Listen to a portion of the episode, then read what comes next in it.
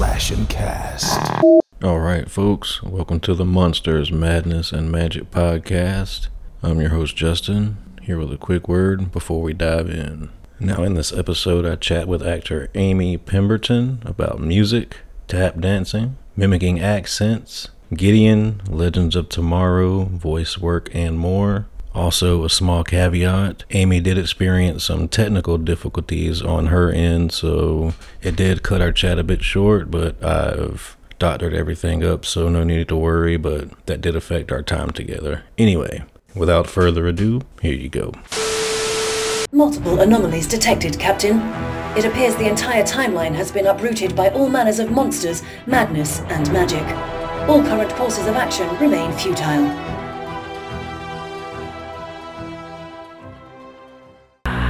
Greetings, boils and ghouls. This is your comrade, the Crypt Keeper here, reporting dead from the sanctuary of the strange. Tonight's macabre myth is a fright-filled feature, one overflowing with monsters, madness,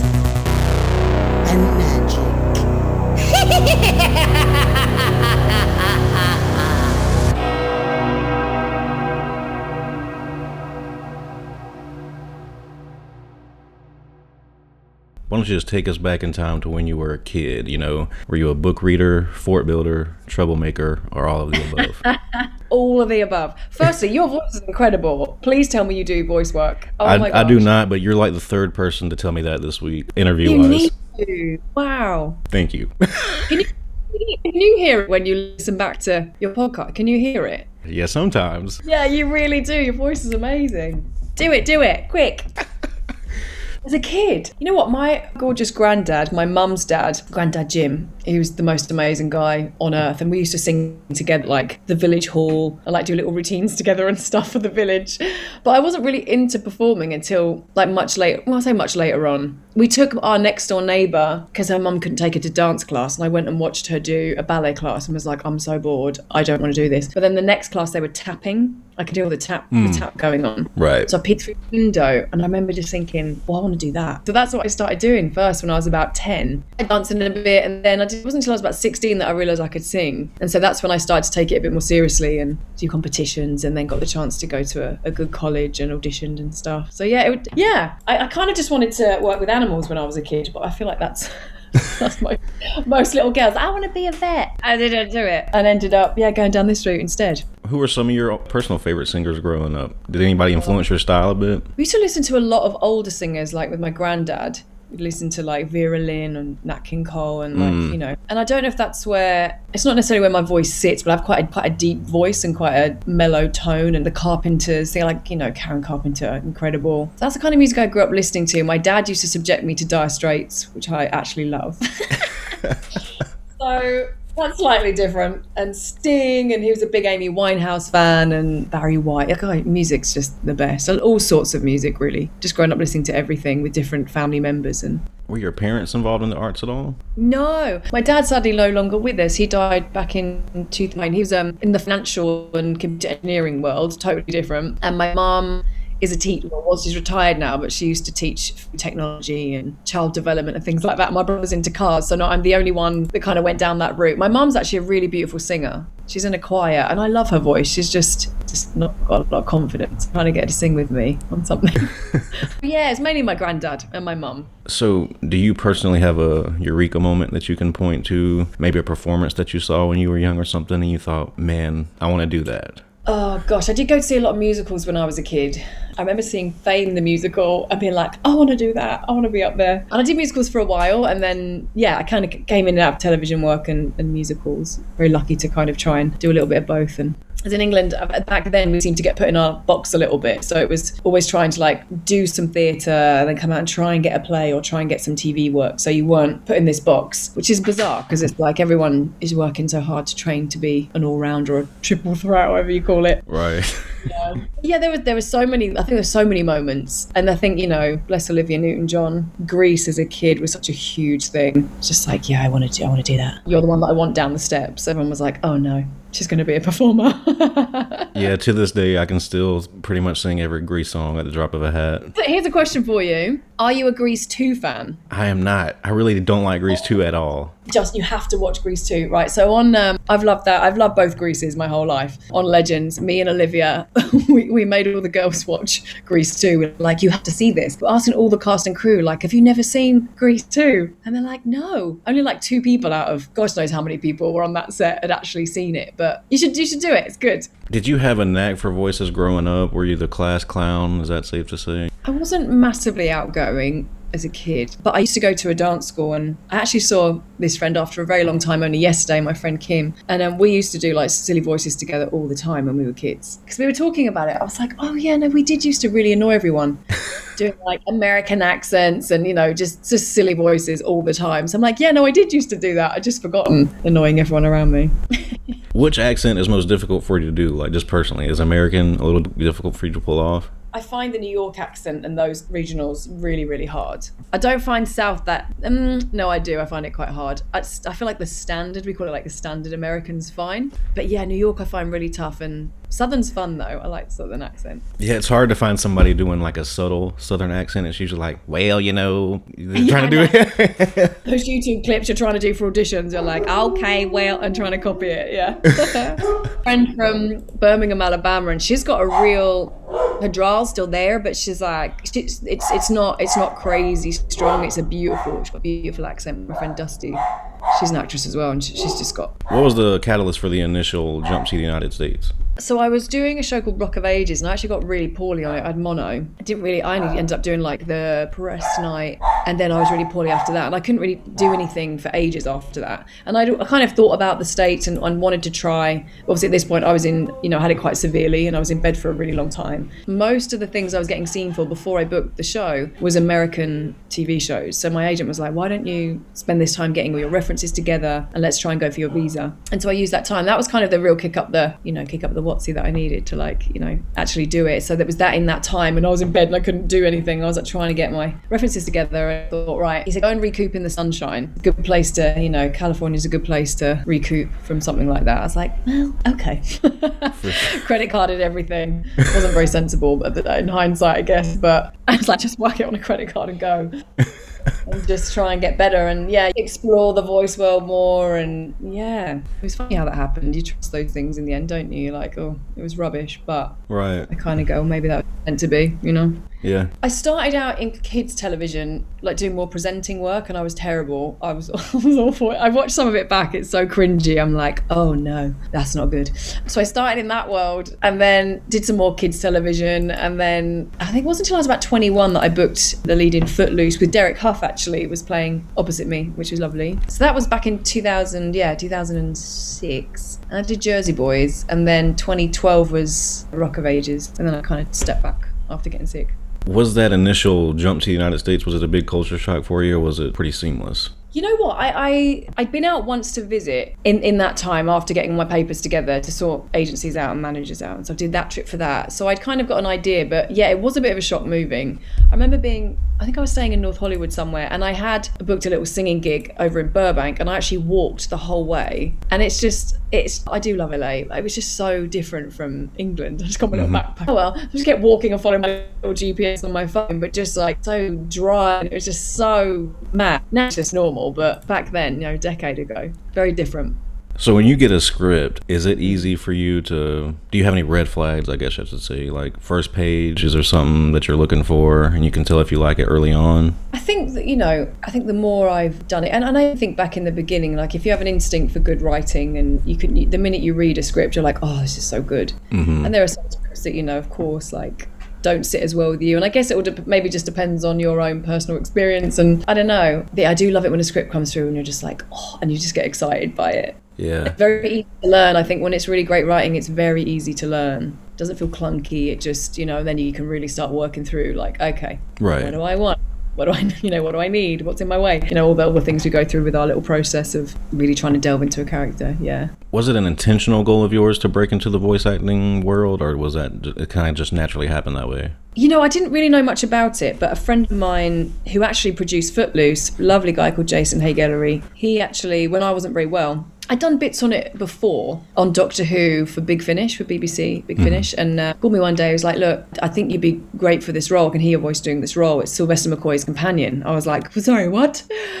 okay, I mean, what do I have to do? How much do I pay you? And he was like, Let, let's go. Like, if, you, if you're ready to do it, like, we can start really soon. I was like, I'd love that. And so I felt really lucky that at a time when I couldn't really do anything energetically, like, I couldn't be on stage. I definitely couldn't have been on set. There's no way back then. And so that's kind of where it kind of really started to grow. Through that, I was so lucky to get that job. Did that for a really long time. Yeah, it was brilliant. I'm getting my, my timeline confused. I'm thinking, oh, I did start it and then I went back to do some more. So it's kind of in between that I wasn't well. But yeah, that was kind of the, the kickstart for it, really. And then when I moved to the States, I think just being, because I'm obsessed with accents and I've been, I, I love studying accents, Scottish and Welsh and Irish. I think lucky to be in a bit of a niche with my agents. So oddly enough, one of the only Telltale games that I played is the Game of Thrones one.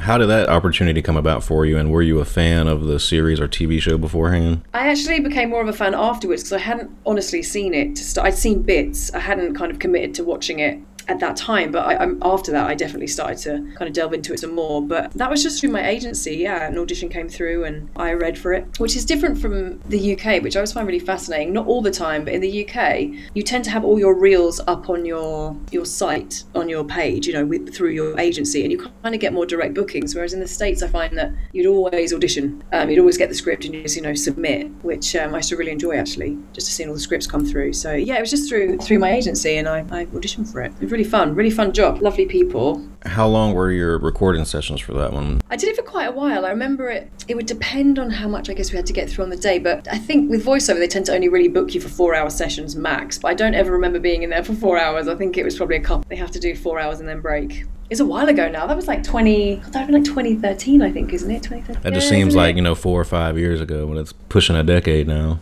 Oh my gosh, don't. That's terrifying. oh my gosh. You're right, isn't it? Because we're 2022. Yeah, that's. That's that's scary. I've never seen this series. I'm not familiar with it, but it looks right up my alley. Can you tell me a little bit about Suspense? Oh, suspense is so fun. Gorgeous John, who writes and produces and does everything there. Really, just really fun, quirky stories and, and kind of mystery stories or haunting stories. Yeah, murder mystery stories. We always have a lot of fun in that studio when we go in. I did quite a few of those, and a lot of my friends were involved, which was really fun and definitely worth a listen. Listen to them. Some very talented voice actors on there and actors. You know, we're all the same. This is like an audio drama? Yeah. Ah, yeah, yeah. So it's definitely my alley. I love audio dramas. Yeah, really fun. And they're kind of just like standalones as well. Awesome. I'm definitely gonna check those out. So, Amy, let's talk Legends of Tomorrow. Was that a right place, right time situation, or a typical audition? What a mad! I mean, I don't know where to start with it. I, I think I did a rush call for it just for the voice way back in twenty. I think it was twenty sixteen. It must have been. I had to do it on my phone because I wasn't by my equipment, and I just remember. All I remember is it was a rush call. Mm-hmm. I remember just like diving somewhere like under something that would cut out the sound and just put in an audition like Captain, we are in nineteen, whatever. And, uh, and it was a really short audition, and uh, I didn't think anything of it. Didn't hear for a while, and then all of a sudden, my agent called me. Was like, "Oh, you booked that that thing." I was like, "What thing?" that Legends of Tomorrow thing. I was like, "What is that going to be?" Because it was there wasn't much information on it. I didn't really know exactly what we were doing. I thought it might just be a one-off or a one episode. I was like, "No, I think you've like you booked the voice of the AI on it. That's amazing, great." You know, and then then we started to learn more about it, and I was like, "Oh, this is not." I didn't realize this was as big as it, as it was, and, it, and you know, like getting to know. And I'd already knew David Rapaport because I'd been in for things on camera heaps, and it wasn't until season two where they kind of decided to bring her in in person and that's when that kind of journey began yeah mad for a voice job to turn into to turn into that you know Yeah, were you given much direction for the voice at all, or did you just kind of nail it? Funny so jeff jarrett um, exec producer on the show and he was my voice director all the time he um, we played it back we played my audition back and for some reason i know my voice has gotten a lot lower as i've gotten older but the original audition is very high pitched in comparison to what he's ended up being it was i can't even i, I must ask him for a copy of it but he was brilliant because i'd be doing other other jobs you know and doing different accents and different tones and sometimes we'd have to kind of sink back into it if we haven't done it for a couple of weeks we'd be like no let's go back and try, try and match what we decided on he was a fantastic director and so fun we had such such a laugh so I'd be like, Jeff, I don't feel like we're quite there. And then, you know, as as long as I did it for longer, it was just in in me at that point. But yeah, to start to start the first few episodes. I was a little late to uh, Legends of Tomorrow. I'm a huge uh, John Constantine fan, so once once he once Matt Ryan sort of joined on, I had to catch up, but I loved it. Oh, that's amazing. I even uh, let me just show you how big of a Constantine fan I am. Hold on one second. Sorry. If you can see my arm, I have. Oh my god! Oh wow, that's incredible tattoo. The, did you watch Constantine before he before it came onto Legends? The TV show, the yeah, yeah, yeah, Yeah. the NBC show, yeah. So, at what point did the showrunners start to toy with the human form of Gideon? So that came about in season two when you know the Rip and Gideon storyline in Land of the Lost, and they'd kind of talked about it, and I I just thought, well, how are they going to do that? Because that's a bit mad, isn't it? Like how are the writers going to get that in? And you know, I used to like just go and see the writers, and you know, I'd bob round to the studios and say hi, and I've got some lovely friends there now, and just they always talked about it. I was like, yeah, yeah, yeah, yeah. How are you going to manage that one? You know, but they did, and and that's the first time it happened in season two, and then they were saying we'd love to kind of do it every year and just keep it a surprise, so the fans don't know when it's going to happen, but it always become like a Gideon's going to pop up at some point, you know Yeah, yeah, yeah. and yeah, they, they talked more and more about like bringing her on more, but I just I never really look into the you know bank on those things until there. Yeah, but I wasn't expecting that. I wasn't expecting season seven to be what it was at all. Like, it came completely out of the blue for me, which was really exciting and a challenge of you know, but wonderful. Yeah, so lucky. Unfortunately, Legends uh, is coming to an end after a great run. So, what experiences from that show are you going to carry forward with you throughout your career? Oh my goodness, there, there was a moment like in, I mean, every time I went to the, the show, I just, I feel like, you know, that whole thing, Canadians are just so friendly. Like, such a lovely experience in terms of cast. You know, not every job I've been on has been quite like, that. you know, there's been some interesting experiences, some more difficult experiences, and like anything in life, right? But Right. um, yeah, I just, everyone just got on. It was, you know, we're like, oh, are we going to find this again in our careers? Like, very easy, very easy time and just very lovely. And then we worked really, really hard. I think there was a moment in 703 when I was having to do all the stuff with, you know, Gideon and Evil Gideon, and just that whole experience was one of my f- first big days on set. And Caity Lotz was directing; she was fantastic. And um, I just remember thinking, "This is nuts! Like this is this is nuts! Like what is happening?"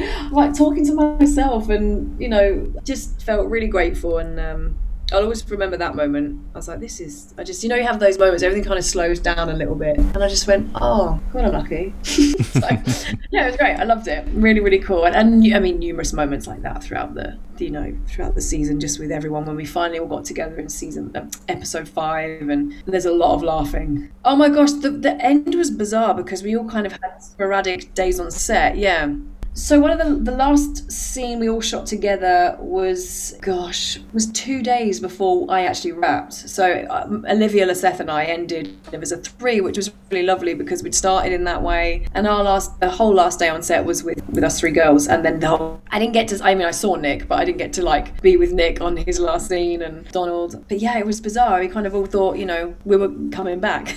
Right, right, yeah. Oh, no, it'll be fine. We'll see you soon. We'll see what happens, you know. So I didn't really feel like a proper, not mean, a proper goodbye. You know, it's never goodbye. It's just see you in a minute. Yeah. And I hate that that happened to that show because it seemed like out of all the remaining CW shows, that Legends still had the most momentum, if that makes sense. Yeah, and so, I mean, such a wonderful show for, you know, the messages that it puts out, and I think that's very important. But, you know, they did it and it was there. Our fans have just been incredible with, you know, all their support and it's really overwhelming actually. I didn't realise. I mean, I knew there was a big fan base, um, but they've really been something else. Amy, is there a voice that you've done in your work that was a bit harsh on your vocal cords that perhaps one you'd rather not do again? There are numerous games I've done in my time, which I'm not just saying I can't remember the name of them. I guess they didn't do as well. I'm trying to think. You often get like it'll say this is going to be vocally stressful if your client doesn't want to submit. You know, don't submit. But I'm like, I'll submit it. Like definitely. You know, I feel like having trained as a singer, I know how to look after my voice. But there are some times when, if you're really shouting for four hours. like, It was a game, I can't remember the name of it, but it was a lot of shouts. Very, very vocally stressful. And I remember coming out literally not being able to speak, and I was like, "Oh, that's not. That's not good. Done so well there. I was like, quick, drink some throat coat and have some lozenges. But yeah, I can't remember the name of it now. But oh, yeah, it'll come to me. Do you have a regimen as a someone who uses their voice a lot? Do you take any extra precautionary measures in terms of vocal exercises or tea or anything like that? I try and do a lot of warming up before I go in, especially if it's going to be vocally stressful. There are some some things that if it's just mellow and nice on your voice and you're trying to get a certain tone, there'll be certain exercises I would do to like you know sit in that area. So yeah, like a good, a really good warm up. And I should cool down more than I do, which always people go, cool down after a voice thing. I'm like, yeah, you know, yawning and doing all your, like, bring your larynx back in the right position and all of that. Tea, tea is good. Throat coat, dreamy. So, what's the best acting advice you've received in your career? A couple of things I think it's easy to say live, live in it, listen. I have worked and been part of and trained at an amazing acting studio for a really long time called MC Squared. And um, Mario Campanaro runs it, fantastic coach, an amazing actor himself. And yeah, I've been part of that for a really long time. And it wasn't really till I went to him that I kind of really started to understand more actually, you know. Because in the day, we're just observing humans and human behaviour. And that was that was what was kind of a big thing when it came to Gideon. I called Mario going, this is nuts. Like, I mean, I know how I'm going to try and do it, but I've got to try and bring this character who's already, you know, appeared, but bring her to life. But she doesn't know what it is to feel or to do certain things and how like how does she listen? How does she copy? How does she observe? He was like yeah it's all in the listening right? You've got to really listen and, and be very watchful for her to learn. The, those things for the first time i was like yeah this is like creating something from scratch but which is a good challenge you know? Right. and the more you know what the more you do all your work on it your your all your backstory all your, you know your given your given your given circumstances all of that work. And I actually tend to really enjoy going voice noting it as you know i feel this way about this or you know how do i move? How do i see the world? How does how do people see me? When you really delve into properly doing that work is when you can let all that go and just kind of live in it. And there's not as much anxiety because you feel like no i know i know this. I know this world that i've really delved into i think that's when you can really let loose and just just live in it I just talked to uh, an actor, uh, Brad Greenquist, the other day, and he pretty much said the same thing. He said, you know, the point of going on to stage is not really to hide yourself, it's to dissect yourself. And I really liked that way of phrasing it. Yeah, wow, that's right. Revealing thing to do, I think, being an actor. I know it's always like you're trying to be someone else, you are portraying, you know, being, but there's always kind of a part of you in that, right? So it's, and it's your own experiences you can draw on. Of course, some things you're not going to have experienced in life, and you have to, as if, or you have to, you know, really think a different way around certain things. But it's it's very revealing. I just went to see Jerusalem. Oh my goodness, Mark Rylance. I don't know if you've ever seen this play. Oh my gosh, I have never seen anything like it. And it's just everything that you study and you and you you try and do yourself. Like you, when you see that kind of masterpiece up on stage, like I don't think I've ever been so excited watching a play. And I came out, my friend Nicholas Pinnock was outside, and I said, That was nuts. And he's like, I don't think I can ever act again after that. and I'm like, I know. What are we even trying to do? It was just a, oh, just from the get go. And it's just a real, gosh, what's the word? Just an incredible example of someone who's just is that character and you just can't take your eyes off him. And it was a three hour play and it went by so fast. It was called Jerusalem? It's called Jerusalem, yeah, by Jez Butterworth. And um, they did it 10 years ago. Barry Sloane's in it as well, you know, Barry. And, you know, numerous fantastic actors. Oh, yeah, it's just phenomenal. And they did it 10 years ago, and then they're doing it now, and he's saying he'd like to do it in another 10 years. So, 10 years' time, come to Britain and watch this incredible man. It's, uh, it was quite life changing watching that from an acting perspective, yeah. Do you have any desire to get on stage yourself? It's always something that I I never wanted to say anything out loud. Cause, you know, you never want to put anything out there where people go, "Oh, she couldn't do that." Like I had to have a lot of anxieties from being poorly back then, which must sound crazy. I'm very lucky that I got better because I know a lot of people don't after something. You know, when it's a severe infection like that. But yeah, it's it's definitely something that I would like to try and do. The thought of it does make my palms sweat a little bit. I'm like, oh no, I've been to hypnotherapy, and you know, I do miss singing. Singing on set was fine. Like I don't anything on set. I think it's um, singing live. I'm trying to ease myself back into that more. We're doing putting some more music out, and but you know, that's just the real truth of it, isn't it? You know, you're just a human, and you've got some anxieties, and I'm like, why am I ashamed of saying that?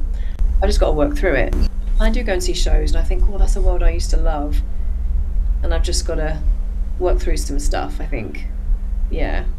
I hope you do it one day. it. Thank you, love. I'm gonna try. I know it must sound really silly to some people, but I don't know. It's just a, oh, it's a weird, weird, weird thing. My brain goes, "Oh, I can't do that." Slowly but surely, baby steps, right? Baby Right, steps. right. so, so Amy, have you seen any movies that have moved you recently? I, I've watched a lot of series recently. Mm. I just um, I haven't watched. What's the last movie I watched? Oh my gosh, what am I talking about? I went to see Elvis the other night. What am I talking about? Austin was just. Oh, he was incredible. Have you seen it? I've heard great things. I have not seen it myself though. Oh, he's fantastic. and so is the beautiful actress who plays Priscilla. I've just been looking her up. She's amazing. Australian, isn't she? Australian girl. That that was what I just watched and thought, oh my gosh, he's just killed it. But yeah, I'm mostly watching series. I just I'd read the book. This is gonna hurt. I don't know if you've seen this. I think it's on BBC. Ben Whishaw. It's a fantastic series. Um, so I've just finished that. And Elvis. So that's what I've just watched. what have you just watched? I've watched Prey on Hulu. I don't know if that's up your alley, but it's the new Predator movie. Oh, is it good? It's very, very good. It's probably the best since the original. It's, Oh wow. Okay. I think it's the number one movie out right now, and they didn't even release in theaters. It's uh, Oh, oh, incredible. Okay. just to wrap up here, Amy. Not gonna keep you all afternoon. Is there anything on the horizon for you that you can tell us about without getting in trouble?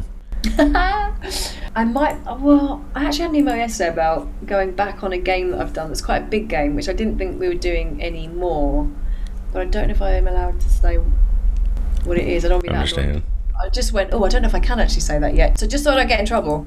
But it's a game that's been out for a long time, and I actually thought it, we were done. But no, I'm going back to do something on that. And I've actually been waiting. I keep checking my phone. I'm, I'm waiting on something today, which can't say what it is. But yeah, there's been it's been very quiet, and then all of a sudden there was a couple of things that popped up. So we will see. But it's Friday. I'm bit like, no, it's 20 to six on a Friday. I think it's a goner. oh no. I think it's a goner, guys. But Oh, we no. keep trying, eh? The life of an actor. I haven't done that in a while. I was like, have I pitched that right? oh, you still got it. That's so funny. Yes, I love it. Well, Amy, you have a great rest of your day. I, I appreciate you for giving me some of your time. No worries. Lovely to chat to you. Stay cool. I will. All right. bye bye now. Bye. Bye, love. All right, folks, that's a wrap. I hope you enjoyed that chat with Amy. As always, you can find us on all your social media platforms just by searching Monsters, Madness, and Magic. Once again, thanks for listening, and we'll see you back next week. Welcome to the night. You think you know Night Demon? Then the Night Demon Heavy Metal Podcast is for you. Step into the darkness as we peel back the curtain to give you an unprecedented, all access look into the mind and the heart of the demon. We're talking band history, song analysis, studio anecdotes, stories from the road. It's everything a die-hard Night Demon fan could want and more. This is the only place to learn the inside scoop, the deep dive trivia, the untold tales from the band members themselves and those closest to the Night Demon story. Need more? The Sacred Night Demon Crypt will be pried open to reveal demo recordings that have never before seen the light of day, all with in depth commentary by the band and the people who were there for the writing and recording process. This is a gold mine, a treasure trove of all things Night Demon. Head over to nightdemon.net or wherever you listen to podcasts.